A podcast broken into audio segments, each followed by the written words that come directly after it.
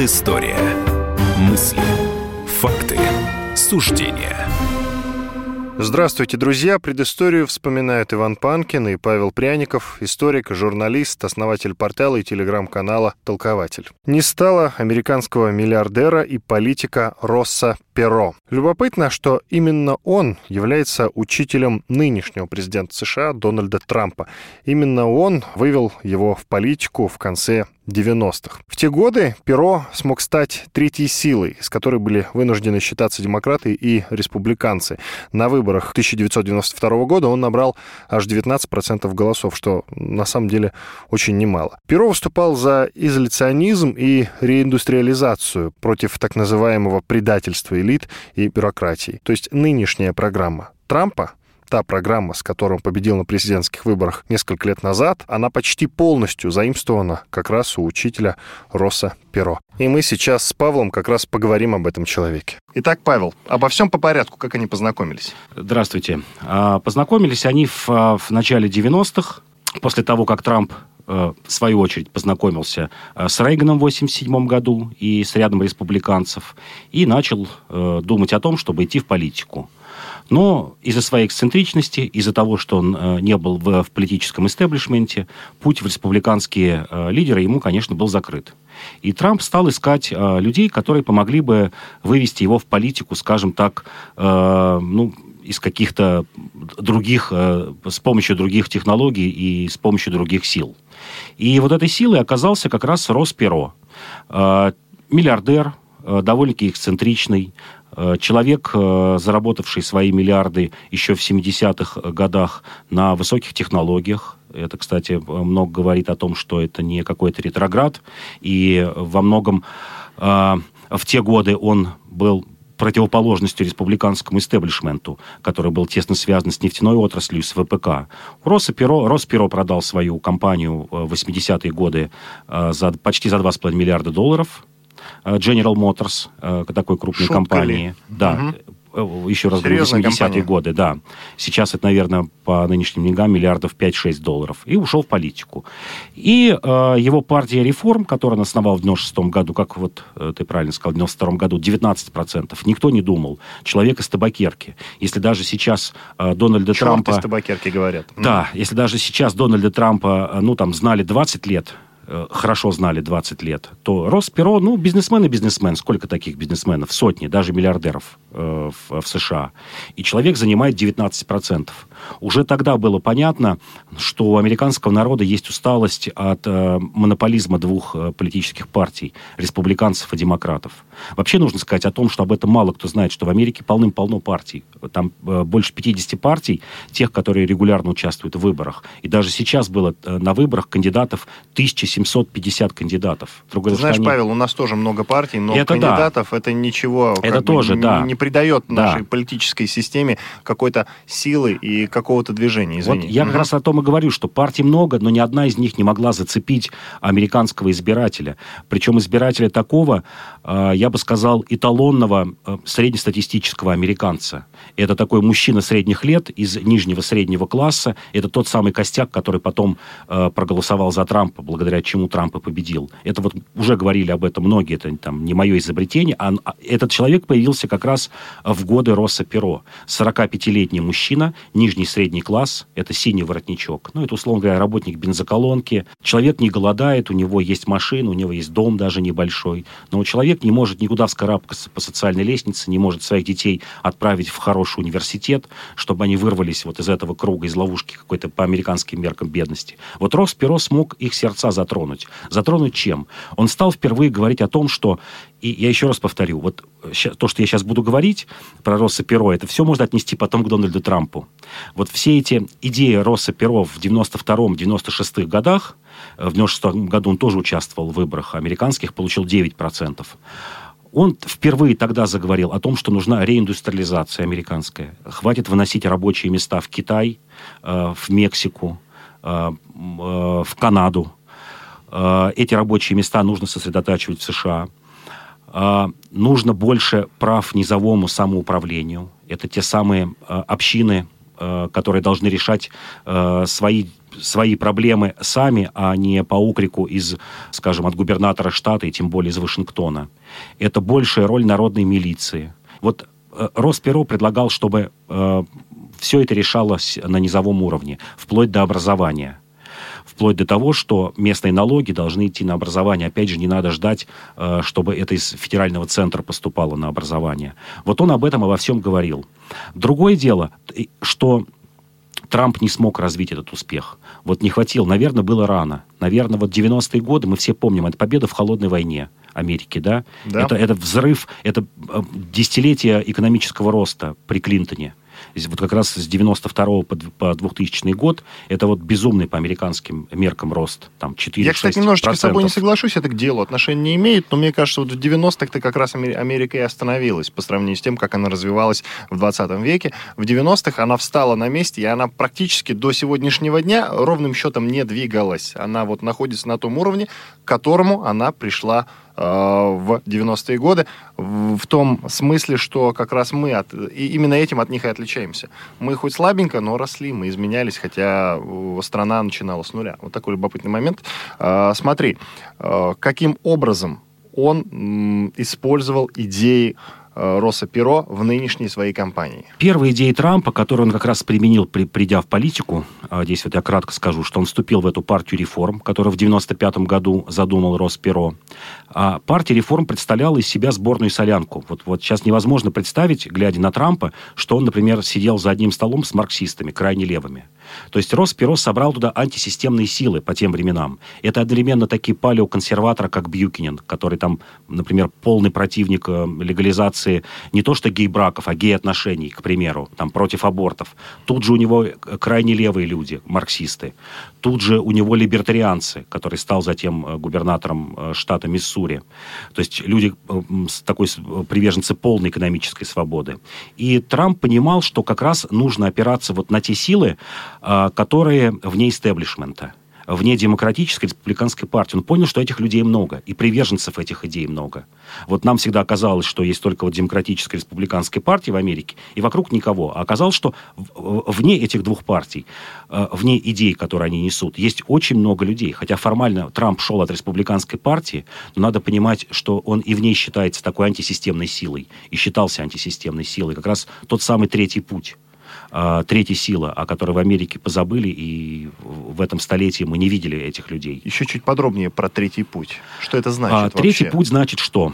Несмотря на то, что республиканцы э, пытались говорить о том, что они чем-то отличаются от демократического истеблишмента, который действительно захватил власть в медиа, захватил власть в шоу-бизнесе, в банковской сфере, в хай-теке, то, что сейчас отличает Америку от другого мира, как раз э, то, что может навязывать смыслы и двигать науку. Но на самом деле республиканцы были э, таким же истеблишментом. Это такой вот старый, еще полуаристократический юг, те самые южане, когда борьба шла э, за или против рабовладения. Это люди, связанные с нефтяной отраслью, то самое семейство Бушей, с ВПК. Это такие техасские аристократы. Будь у Трампа 100 миллиардов, будь он самым богатым человеком в мире, все равно бы его не допустили в этот истеблишмент. И это его главное отличие от этих двух партий, что нужно открыть наконец-то социальный лифт. Угу. Подожди, смотри, э, вот он перенял, допустим, у Росса Перо, я имею в виду Дональда Трампа, ту систему, те мысли и идеи, которые Росперо задумывал привнести в общество э, в те годы, в начале, в начале 90-х. Мне любопытно, а что? Те инструменты можно использовать и сегодня, и они будут работать. Общество-то поменялось, поменялась политическая система, и люди, и политики, общество в целом все изменилось. Но вот в том-то и дело, что Америка из себя представляет странное общество, такое гибридное. Америка — гибридное общество, в котором множество подобществ, я бы так сказал. Есть вот действительно общество Тихоокеанского побережья, типа штата Калифорнии или Северо-Востока, Новой Англии, США. Это такая вот вотчина демократов, вотчина либерализма и либертарианства, и там не поколебать. И есть вотчина такого юга, это вот республиканский, такой баптистский пояс. Это вот Техас, Алабама, штат Миссури. И есть третье общество. Это вот общество, благодаря которому Трамп и победил. Это вот штат, штат Пенсильвания, штат Агая. Это такая центральная Америка. Простые это американцы. Простые американцы. Смотри, давай сосредоточимся теперь снова на э, фигуре Росса Перо А если бы он тогда, в начале 90-х, победил в той президентской гонке, обошел бы Билла Клинтона, что, наверное, можно назвать феноменальным, но, тем не менее, как ты считаешь, какой бы была Америка при нем? Проанализируй, пожалуйста. А, Америка при нем была бы сосредоточена на внутренних проблемах в основном. Мы не увидели бы такого глобализма, как сегодня. Глобализма и экономического, я бы так сказал, культурного. А, не было бы насаждения демократии во всем мире – по-американски, как они считали. Не было Амери... бы жандармерии. Вот жандармерии, вот да, да, да, да, не было бы этой жандармерии. А, понятно, что Америка бы а, все равно оставалась глобальным игроком, но предпочитала бы, я так думаю, решать проблемы за рубежом чужими руками, как это часто у них было. Как мы видели в Афганистане, она, например, когда там был СССР, она решала проблемы Талибана. Она не входила, как при Буше или при Обаме, не посылала туда армию она бы это делала чужими руками. Руками, да, спецслужб, ну, как, как действуют э, все мировые державы, как действовал СССР. В этом ничего нет. С помощью разведки, с помощью какой-то пятой колонны, с помощью каких-то деструктивных сил. Но вот, вот этого по всему миру мирового жандарма с войнами, с, там, с десятком войн, мы бы этого не увидели. Иван Панкин, историк, журналист, основатель портала толкователь.ру, Павел Пряников. Мы говорили про учителя Дональда Трампа, предпринимателя Росса Перо. Давай прервемся на две минуты, после этого продолжим.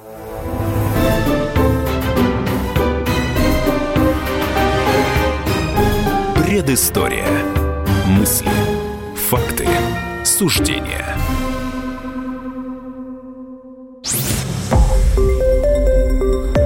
Радио «Комсомольская правда». Более сотни городов вещания – и многомиллионная аудитория. Иркутск 91 и 5 FM. Эм. Красноярск 107 и 1 FM. Эм. Вологда 99 и 2 FM. Эм. Москва 97 и 2 FM. Слушаем всей страной.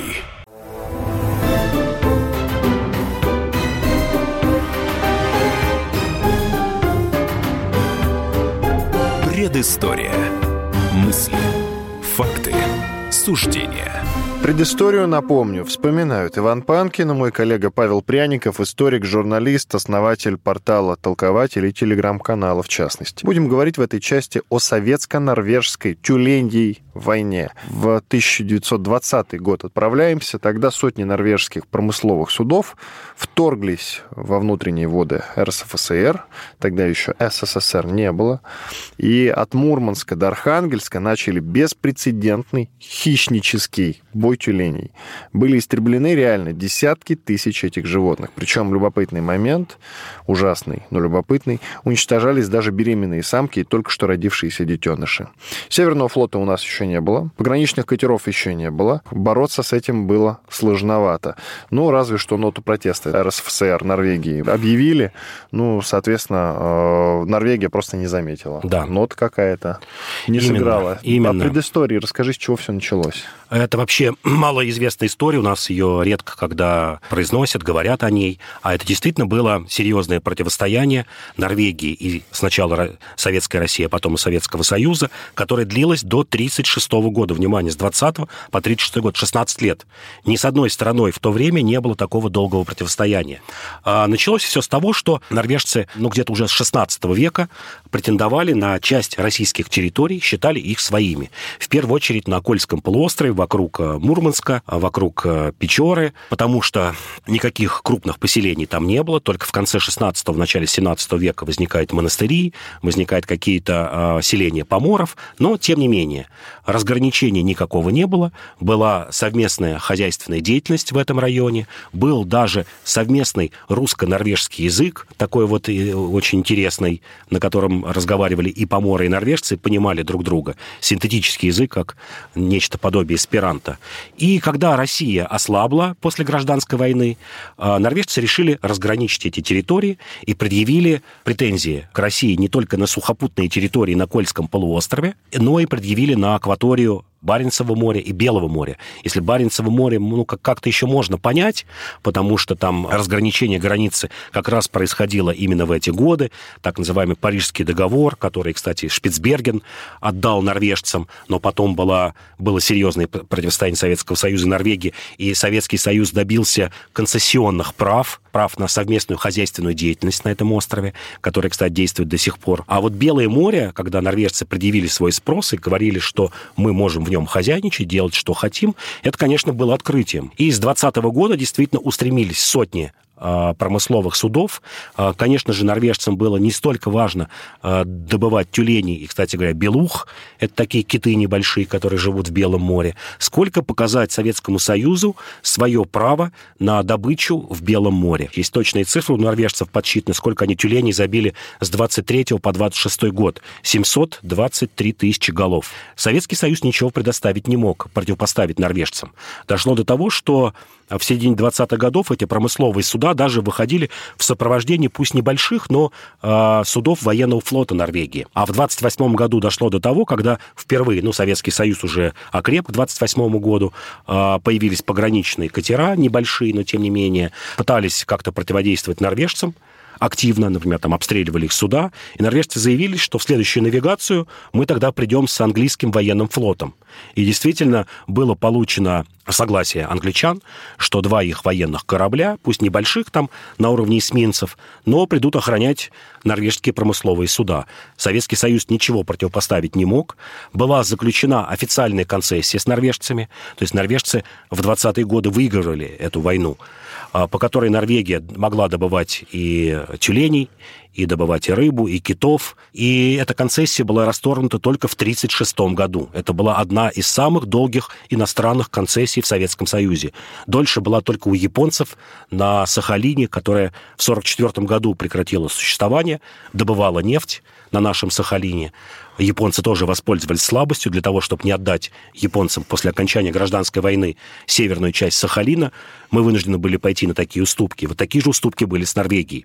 Огромным вопросом оставался Шпицберген. Он и сейчас этот вопрос, кому принадлежит остров, он находится в ведении норвежцев, это их территория, но есть договор, который до сих пор действует, Парижский договор начала 20-х годов, о том, что мы можем вести коммерческую деятельность на этом острове. У нас есть поселок Баренцбург, мы добываем там уголь. Единственные норвежцы добились того, что мы должны въезжать на Шпицберген по норвежским визам. И на Норвегии действительно идет до сих пор... Там кто-то живет? Да, живут, да, живут. Русские люди с российскими паспортами? Да, да, да, добывают уголь, добывают уголь. А они живут, они там как-то прописаны, вот... Э, как это, это такой происходит? вахтовым методом поселок Баренцбург, куда люди приезжают на несколько месяцев работать, потом уезжают обратно. Со Шпицбергеном вообще связана интересная тема. На него претендовали и немцы, кстати говоря, и голландцы. И интересный факт, что именно на острове Шпицберген сдался последний немецкий гарнизон во время Второй мировой войны. Это вообще такая, ну, малоизвестная тема. Во время войны туда была отправлена метеорологическая экспедиция в составе 11 военных, подчеркну, военных метеорологов, которые поставляли данные для немецкой авиации, которые э, бомбили конвои в основном конвои, Мурманск, которые шли с ленд-лизом из Америки и Англии. Они построили два дома по 50 квадратных метров, э, с подлодок и с одного судна, которое смогло туда пробиться немецкого, было выгружено 1800 ящиков э, с едой, оружием, приборами. И данные они поставляли до конца апреля, отправляли с радиоточки немцам о метеорологической обстановке. Потом вдруг в мае эта связь обрываются, они не знают, что делать, выжидают месяц-два, и затем в конце лета начинают телеграфировать, что у нас заканчивается еда, топливо, там еще другие какие-то а, продукты, амуниция. И им отвечает, слушайте, а война-то уже закончилась. Вот туда, куда вы телеграфируете, уже стоят английские части. И вот пришло норвежское судно вместе с англичанами 3 сентября 1945 года. И последний гарнизон немцев сдался, причем это было официально оформлено, была подписана бумага, такая, которая вот позволяла, что называется, без боя, это специально немцы решили подчеркнуть, сдались 3 сентября 1945 года, через э, ну, почти 4 месяца после окончания войны в Европе. И вот эти 11 человек сдали, прям вот есть точный опись, один пулемет, 9 винтовок, 10 пистолетов, там какое-то количество автоматов. И еще, кстати, немцы радовались, что а, попали в английскую зону оккупации. Очень боялись, что первыми а, засекут их сигнал со Шпицбергена наши суда, и тогда немцам придется в плен отправляться в Советский Союз, а не к англичанам. И у Норвегии территориальные претензии к, к России а, шли до начала 21 века. Ведь мы только в 2010 году подписали договор о разграничении акватории Баренцева моря. 175 тысяч квадратных километров, которые считались нашими. Половина отошла норвежцам, половина нашим. И я думаю, что это не финал. Я думаю, что у норвежцев будут какие-то претензии и на территории Кольского полуострова, потому что там считается, что территории, хотя вроде бы официально разграничены, но норвежцы претендуют на несколько километров вглубь перенести. И я думаю, что возникнет история со Шпицбергеном, опять же, э, что он должен принадлежать только одним норвежцам. То есть мы, конечно, думаю, что с этим еще столкнемся. А я думаю, откуда у постоянной претензии у норвежцев по отношению к России? Напряженность ощущается. Это да. У них и у шведов. Вот у датчан почему-то в меньшей степени. Да, Но из норвежцев звучат, как правило, такие самые тревожные новости, прямо на уровне с Прибалтикой. Именно, Постоянно именно. их политики делают какие-то странные заявления в адрес России. Казалось бы, да, мы их не трогаем. Угу. И шведы тоже подхватывают. Именно. Датчане, кстати, вот, вот в Дании тишина почему-то. Да, да. Даже если посмотреть норвежскую культуру, современные норвежские сериалы, знаменитый сериал «Оккупация», есть еще несколько сериалов, которые я посмотрел, э, норвежские, и везде обыгрывается тема страха перед Россией. Например, в одном норвежском сериале говорится, что весь север Норвегии опутан русскими шпионами, э, там огромная шпиономания. Но здесь надо, конечно, заметить, что Норвегия, в отличие от Швеции и Финляндии, в числе первых вступили в НАТО в конце 40-х годов, и страх перед советской оккупацией. Возможно, это связано в том числе и с тем, что во время Второй мировой войны мы вошли, вся Северная Норвегия была заполнена нашими войсками, освобождала норвежцев, и, может быть, с этого времени сохранился какой-то страх. Вот ты правильно заметил, у шведов, хотя у шведов тоже э, такая вот мания есть, по поводу подводных но... лодок. Есть, но Особенно. меньше, чем от норвежцев. Меньше, чем от норвежцев, да. У норвежцев э, довольно-таки серьезные, военизированные, я бы сказал, такая гражданская милиция на севере Норвегии, которая вот готова держать оружие в случае оккупации, как они считают. Более того, здесь нужно заметить важный факт, который тоже у нас как-то слабо артикулируется. Норвежцы и шведы активно участвуют во всех э, международных операциях американцев. Например, э, в Афганистане сотни норвежцев и сотни шведов прошли вооруженное обучение, участвуют в составе сил международной коалиции. Более того, я слышал, э, читал много отзывов о э, американцев, об их союзниках, вот кто присутствует в Афганистане сегодня, а присутствовало там в общей сложности в определенный момент около 50 стран там, как мы уже в одной из передач говорили, до сих пор, например, довольно-таки большой немецкий контингент, около 7 тысяч. Там есть и бельгийцы, англичане, практически все страны НАТО. И вот отзывы американского командования самые лучшие о норвежцах. Они считают, что норвежский спецназ второй после американского по уровню выучки, по уровню подготовки. С момента образования э, РСФСР, а затем и СССР, у кого из скандинавских стран еще были претензии к Советскому Союзу? Ну, кроме финнов, про финнов мы да, говорили. Да, финны. А, шведы, конечно, все хорошо понимали, что чем это может закончиться. Шведы помнили свой 18 век и после этого ушли в такой в затяжной нейтралитет, поняли, что такое российско-шведские войны. Норвегия, Финляндия. Ну, пожалуй, больше, конечно, ни у кого такого нет. У шведов, как мы уже говорим, более-менее тихо, спокойно. Иван Панкин и Павел Пряников, историк, журналист, основатель портала и телеграм-канала «Толкователь». Оставайтесь с нами.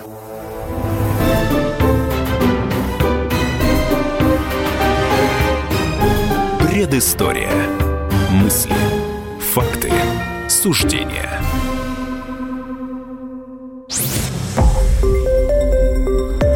Радио «Комсомольская правда». Более сотни городов вещания и многомиллионная аудитория. Керчь 103 и 6 FM.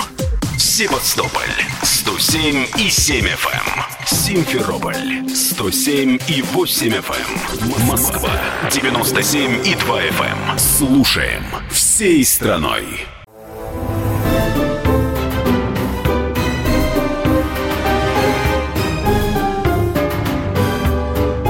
Предыстория. Мысли. Факты. Суждения.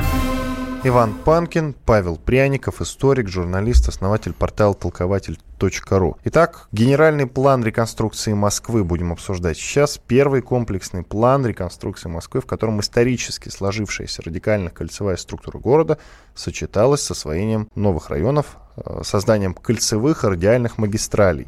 В общем, какой тогда вот в 1935 году видели Москву будущего. Кстати, утвержден этот самый план 10 июля, то есть в эти дни 1935 году. Ну и плюс, конечно, это хороший повод поговорить на фоне всех этих разговоров вокруг реновации или о реновации. Вот, собственно, Павел. Итак, утвержден 10 июля 1935 года постановлением ЦК ВКПБ. Э, что было в этом плане конкретно?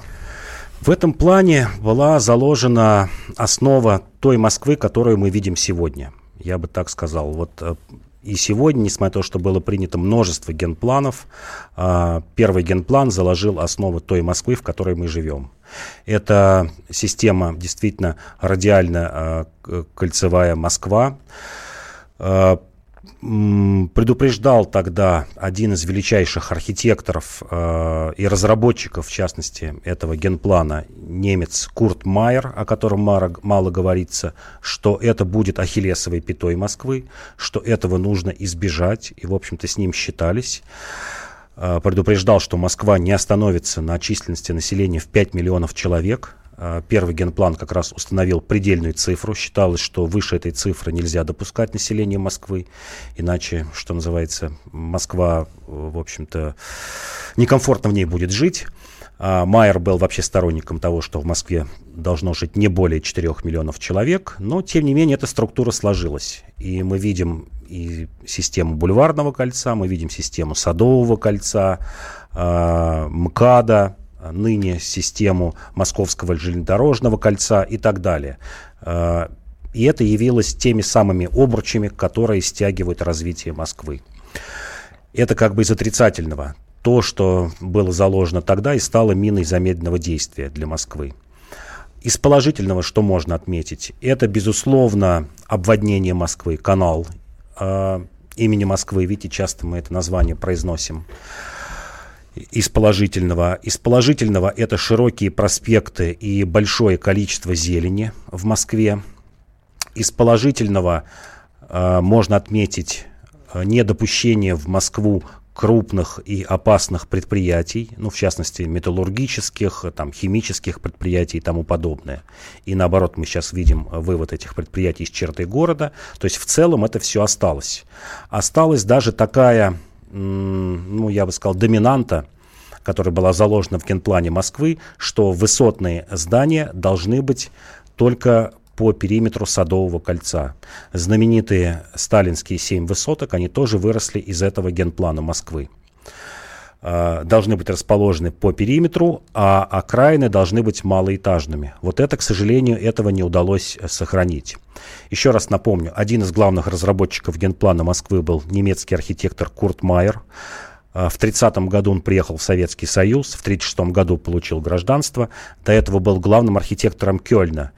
И он являлся, ну, примерно процентов на 80 разработчиком этого генплана Москвы. Формально его записали в мастерскую номер 2 Моссовета, таким архитекторам, как Семенов и Чернышов.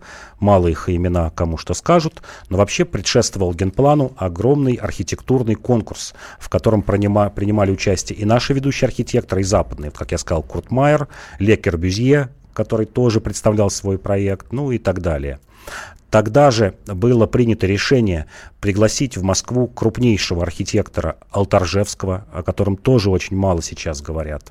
Это человек, который создал, э, спроектировал все семь сталинских высоток. Человек с удивительной судьбой, уехавший после революции, эмигрировавший в США, создавший там архитектурную фирму, успешную в Америке, строивший небоскребы и вот принявший решение в начале 30-х годов вернуться в Советский Союз для того, чтобы участвовать в разработке э, выставки достижений народного хозяйства ВДНХ и сталинских высоток. Необычная судьба, конечно, и печальная во многом судьба. В 1937 году был репрессирован, но тем не менее в 1943 году специальным письмом Сталина был отпущен из лагеря из Норильска, привезен в Москву, доставлен на военном самолете из Норильска и реабилитирован, и был поставлен руководить э, строительством сталинских высоток. Вот мы видим целую плеяду величайших архитекторов, которые стояли у истоков современной Москвы. Что-то удалось сделать, что-то не удалось. Очень многому помешала война. Вот безусловно. А, если читать произведения 30-х годов, как должна была бы выглядеть Москва, я вот специально прочитал несколько произведений, одно из них, например, в 1934 году а, так и называлось «Как будет выглядеть Москва через 20 лет». То есть это вот 54 год. да, в 1934 году, планировалось, что в Москве будет еще одно кольцо водное. Вот представьте, водное кольцо. То есть канал имени Москвы, от него будут проведены еще несколько каналов, которые будут, проходили бы примерно в районе а, нынешнего метро «Сокол». И вот по периметру, представьте, где-то там 3-4 станции от а, центрального кольца. А, был, были бы водные каналы, широкие проспекты до 120 метров шириной. А, огромные здания, в которых сосредоточились бы административные а, службы, ну, знаменитый дворец Советов, который так и не был построен, дворец радиотехники, все называлось словом дворец, и тому подобные службы. То есть считалось, что административные вот эти все функции должны быть сосредоточены в нескольких крупных зданиях, и чтобы они не расползались по Москве. Но вот что-то удалось сделать, что-то не удалось. Любопытный момент, вот э, вижу, Первый план реконструкции под названием «Город будущего» составил в 1918 году профессор Борис Сакулин. Так было? Так было. Было так. И Жалтковский принимал участие, и Щусев. Э, было множество проектов. Они занимались разработкой генерального плана «Новая Москва». Да, «Новая Москва». Это тоже было в 2018 году. Да. Э, это была совершенно другая система предполагалась, не такая, как в генеральном плане Москвы. И, в частности, Курт Майер нечто подобное предлагал. Он предлагал Москву расширять не кольцеобразно, как вот сегодня произошло, а расширять вдоль э, каких-то магистралей. Э, Курт Майер предлагал расширять Москву на восток, вот прям резко вытянуто две-три магистрали э, куда-то в сторону Горького, типа Горьковского шоссе, вдоль линии там э, Курского вокзала, э, Курской железной дороги, вытянуть Москву на восток. У Щусева и Желтковского идея, наоборот, была вытягивать Москву в сторону Петербурга, Петрограда тогда называлось, э, сегодня Петербурга. И была такая идея, что однажды, там, через сто лет, как они планировали, Москва и Петербург ну, я буду называть Петербург, потому что Петроград тогда, сейчас Петербург, чтобы было понятнее, они однажды соединятся в некой точке. Ленинград, Петербург, Петроград тоже предполагалось вытягивать в сторону Москвы. И это должна была бы быть такая густонаселенная э, магистраль э, длиной почти 700 километров, вдоль которой жило бы несколько десятков миллионов человек. Ну вот ты сказал, что-то удалось сделать, что-то не удалось. Что не удалось? Ну, что не удалось, как я уже говорил, э, не удалось сделать э, огромные высотные здания, комплекс высоких административных зданий, в которых... Семь штук есть. Да, все это э, высоток, а должны были бы быть здания типа Дворца э, Советов, э, в которых были бы находились министерства, находились бы различные административные службы. А, после войны а, была идея сделать огромный пантеон павших воинов, но это не входило в генплан, но тем не менее. Это не удалось этого сделать. Не удалось сделать водный канал, потому что была огромная ставка на водный транспорт. И, в общем-то, ставка оправданная, потому что водный транспорт самый дешевый транспорт до сих пор. Самая низкая себестоимость э, доставки грузов по воде. Не удалось сделать вот этот контур водный, не удалось сделать то, что мечталось и Курту Майеру, и было заложено в первый генплан, сделать огромные озелененные территории. Я вот даже скажу эту цифру, прям было точно просчитано а, жилая застройка, ну, вообще административная застройка, э, дороги должны были занимать всего лишь 22% города, а 78% города должны были занимать зеленые массивы. Что-то удалось сделать, то, что начали в 30-е годы делать. В первую очередь, это парк Горького и ВДНХ. И планировалось, что таких парков, огромных вот парковых территорий, типа парка Горького, ВДНХ, их должно быть 15 штук. Этого не удалось сделать. В том числе не удалось сделать, как мечталось в генплане, э, в первом генплане, огромные насаждения плодовых деревьев. Мы только видим частично в Москве такие посадки. Ну, например, вот около университета вы можете видеть яблоневые сады.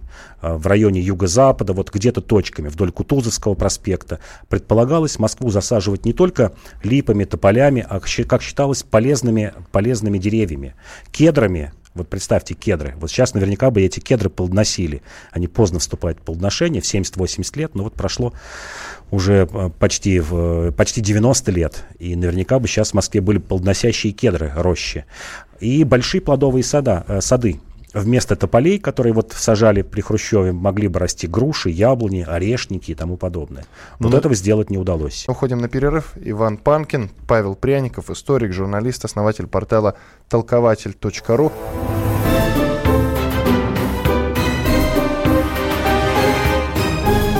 Предыстория. Мысли, факты, суждения.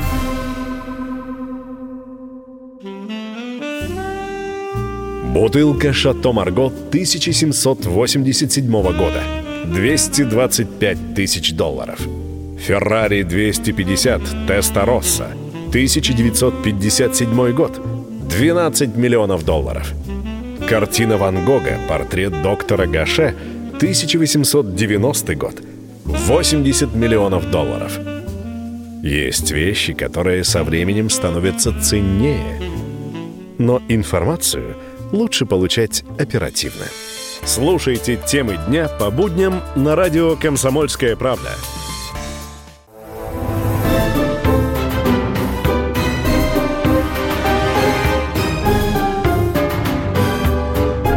Предыстория.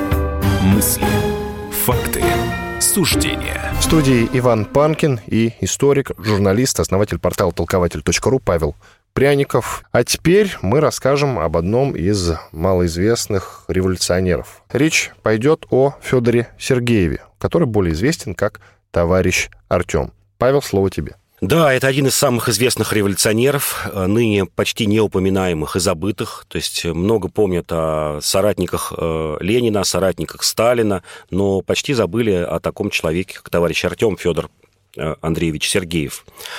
Чем он примечателен? Примечателен, конечно же, э, своей биографией, как люди того времени, совершенно необычной, фантастической. Вот сейчас мы говорили о фантастике, вот такие биографии, э, если сегодня их как-то будет читать молодой человек, они покажут, что это что-то нереальное. Ну вот человек э, рос и рос благополучно в Российской империи, ну в такой в среднезажиточной семье, закончил реальное училище, а потом традиционный путь, как для многих молодых людей того времени, это революция, 1902 год, когда он вступает в, в РСДРП, принимает активное участие в, в, в первой российской революции, э, и затем получает большой э, тюремный срок за участие в этой революции, получает каторгу в Иркутскую область, оттуда бежит через Китай, через Японию и прибывает в Австралию. 1910 год и становится активистом австралийского рабочего движения, получает английское гражданство э, к 16 году, через 6 лет, становится лидером профсоюзов Австралии. Как раз там и получил он э, свой партийный псевдоним товарищ Артем, потому что сначала его звали Биг Том, Большой Том, ну и потом переименовали, скажем, славяноязычные, потому что не только русские, там и поляки были, большая община, и болгары. В Австралии, э, получает вот свое прозвище товарищ Артем э, сидит там в тюрьме, ну вот кажется, все, человек укоренился, общается с международным профсоюзным движением, американским, английским. И вот случается революция 17 года, и человек бросает все и возвращается э, в родную Россию. Вот кажется, все, 7, 7 лет прошло, ты уже освоился на, на новом месте, получил гражданство этой страны, и как говорили, что наверняка пройдет несколько лет, и товарищ Артем большой том станет э, парламентарием, членом парламента или даже возглавит какую-нибудь э, левую партию в Австралии. Вот человек возвращается, и начинаются революционные будни у этого человека. Чем он еще знаменит? Он знаменит основанием Донецко-Криворожской республики. Это вот прообраз э, тех самых донбасских республик, которые есть сегодня, ДНР и ЛНР потому что он сам вырос в этих местах. Э, Екатеринослав, ныне Днепропетровск, то есть хорошо знал юг и восток Украины, и считал вместе с своими товарищами, что Восточная Украина, как раз Донецко-Криворожская, она составляет, ну, особый, я бы так сказал, может быть, даже этнос, дончане. То есть он, э, товарищ Артем, считал, что это особый этнос, сложившийся такой плавильный котел, который переплавил в себе множество наций и отличающийся и от русских, и от украинцев. Потому что Донецк того времени – это промышленная революция. Это огромные массы людей, которые стекаются из э, России, из Украины. Это греки, это болгары, это английские инженеры, англичане, которые основывали там заводы, это бельгийцы, это большая армянская община. И вот все это такой прообраз, может быть, Америки или Австралии, в которой он жил, и видел, как вот в этом плавильном котле э, многие нации переплавляются в одну нацию. И он вот до самой своей смерти в 21 году был уверен, что э, на востоке Украины сформировался особый этнос, отличный и от Украины, и от России. Э, человек э, штатский, сугубо штатский, то есть человек, никогда не воевавший в армии, вот мы об этом много говорим, как смогли красные победить белых тогда. Вот товарищ Артем такой пример, что человек, да, с хорошим образованием, реальное училище, то есть хорошее среднее образование, человек, закончивший полтора курса Московского технического училища, это будущую Бауманка, закончивший один курс в эмиграции еще Парижского университета, то есть такое незаконченное высшее образование. Но человек сугубо гражданский, без военного опыта, принимал участие в битвах гражданской войны, в битвах с Деникиным, перед этим в битвах э, с немцами, которые оккупировали в том числе и Донецк, то есть всю Восточную Украину. И человек, показавший себя хорошим военачальником. Человек, познакомившийся со Сталином под Царицыным, почему его вот называли другом Сталина. Как раз именно оттуда пошла дружба. И, вот и человек, Кировым. И, и. Друг, и друг Кирова. Да, и друг Кирова. И вообще, э, как раз именно товарищи Артема после окончания гражданской войны рассматривали как будущего министра обороны. Он там назывался не министр, народный комиссар. И даже его смерть в 21 году, такая немного нелепая, на испытании нового поезда, поезд взорвался, э, летом 21 года товарищ Артем погиб, и вот называли э, сын, во всяком случае, товарища Артема, был уверен, что это вот происки троцкистской оппозиции. То Я, кстати, это... тоже слышал эту версию, да. что там все подстроено. Да, то есть не только Троцкий, а там тогда входил и Радок, и другие люди, близкие к Троцкому, и значительная часть ЧК, кстати, как тот же Блюмкин, бывшие левые сэры, что вот товарищ Артем был устранен как раз левой позиции, потому что он был реальным кандидатом на пост Народного комиссара обороны. Возможно, и тогда бы история пошла по-другому. И если бы и Киров остался жить, и товарищ Артем, ну вот, история есть история. У него был сын, которого э, Сталин, насколько я знаю, усыновил. Да, сын усыновил.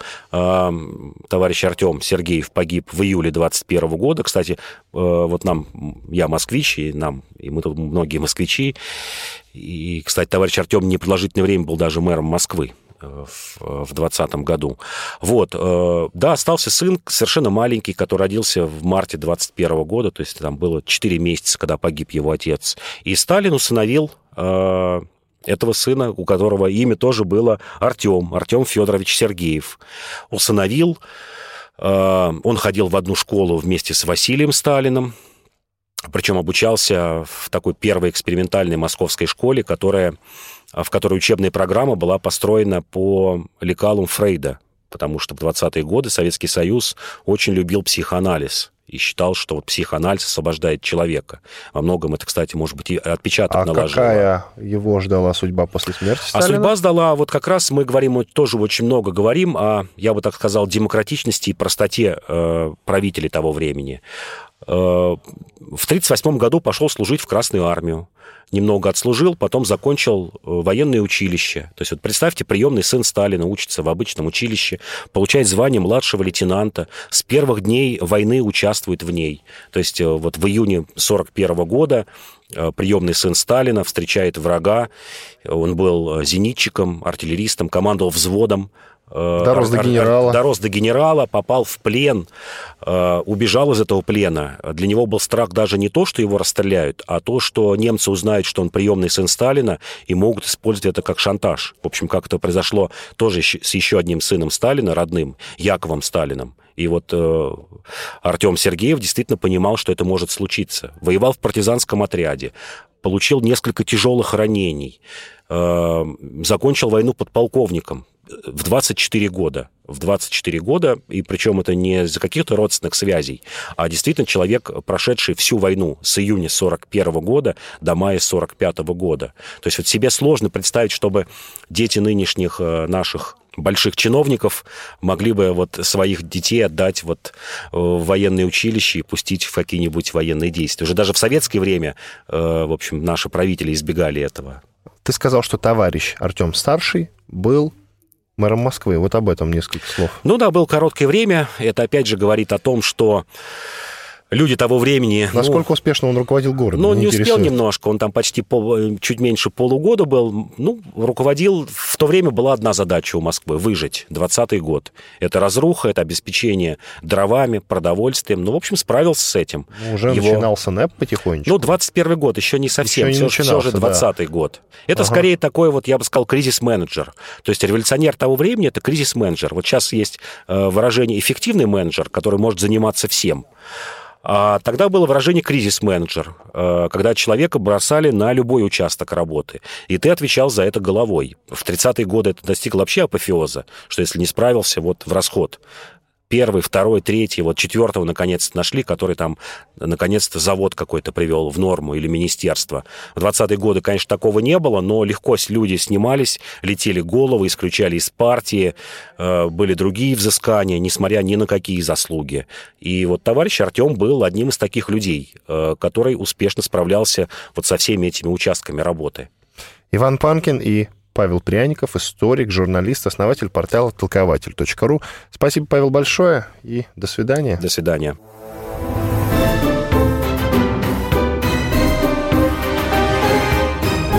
Предыстория. Мысли. Факты. Суждения.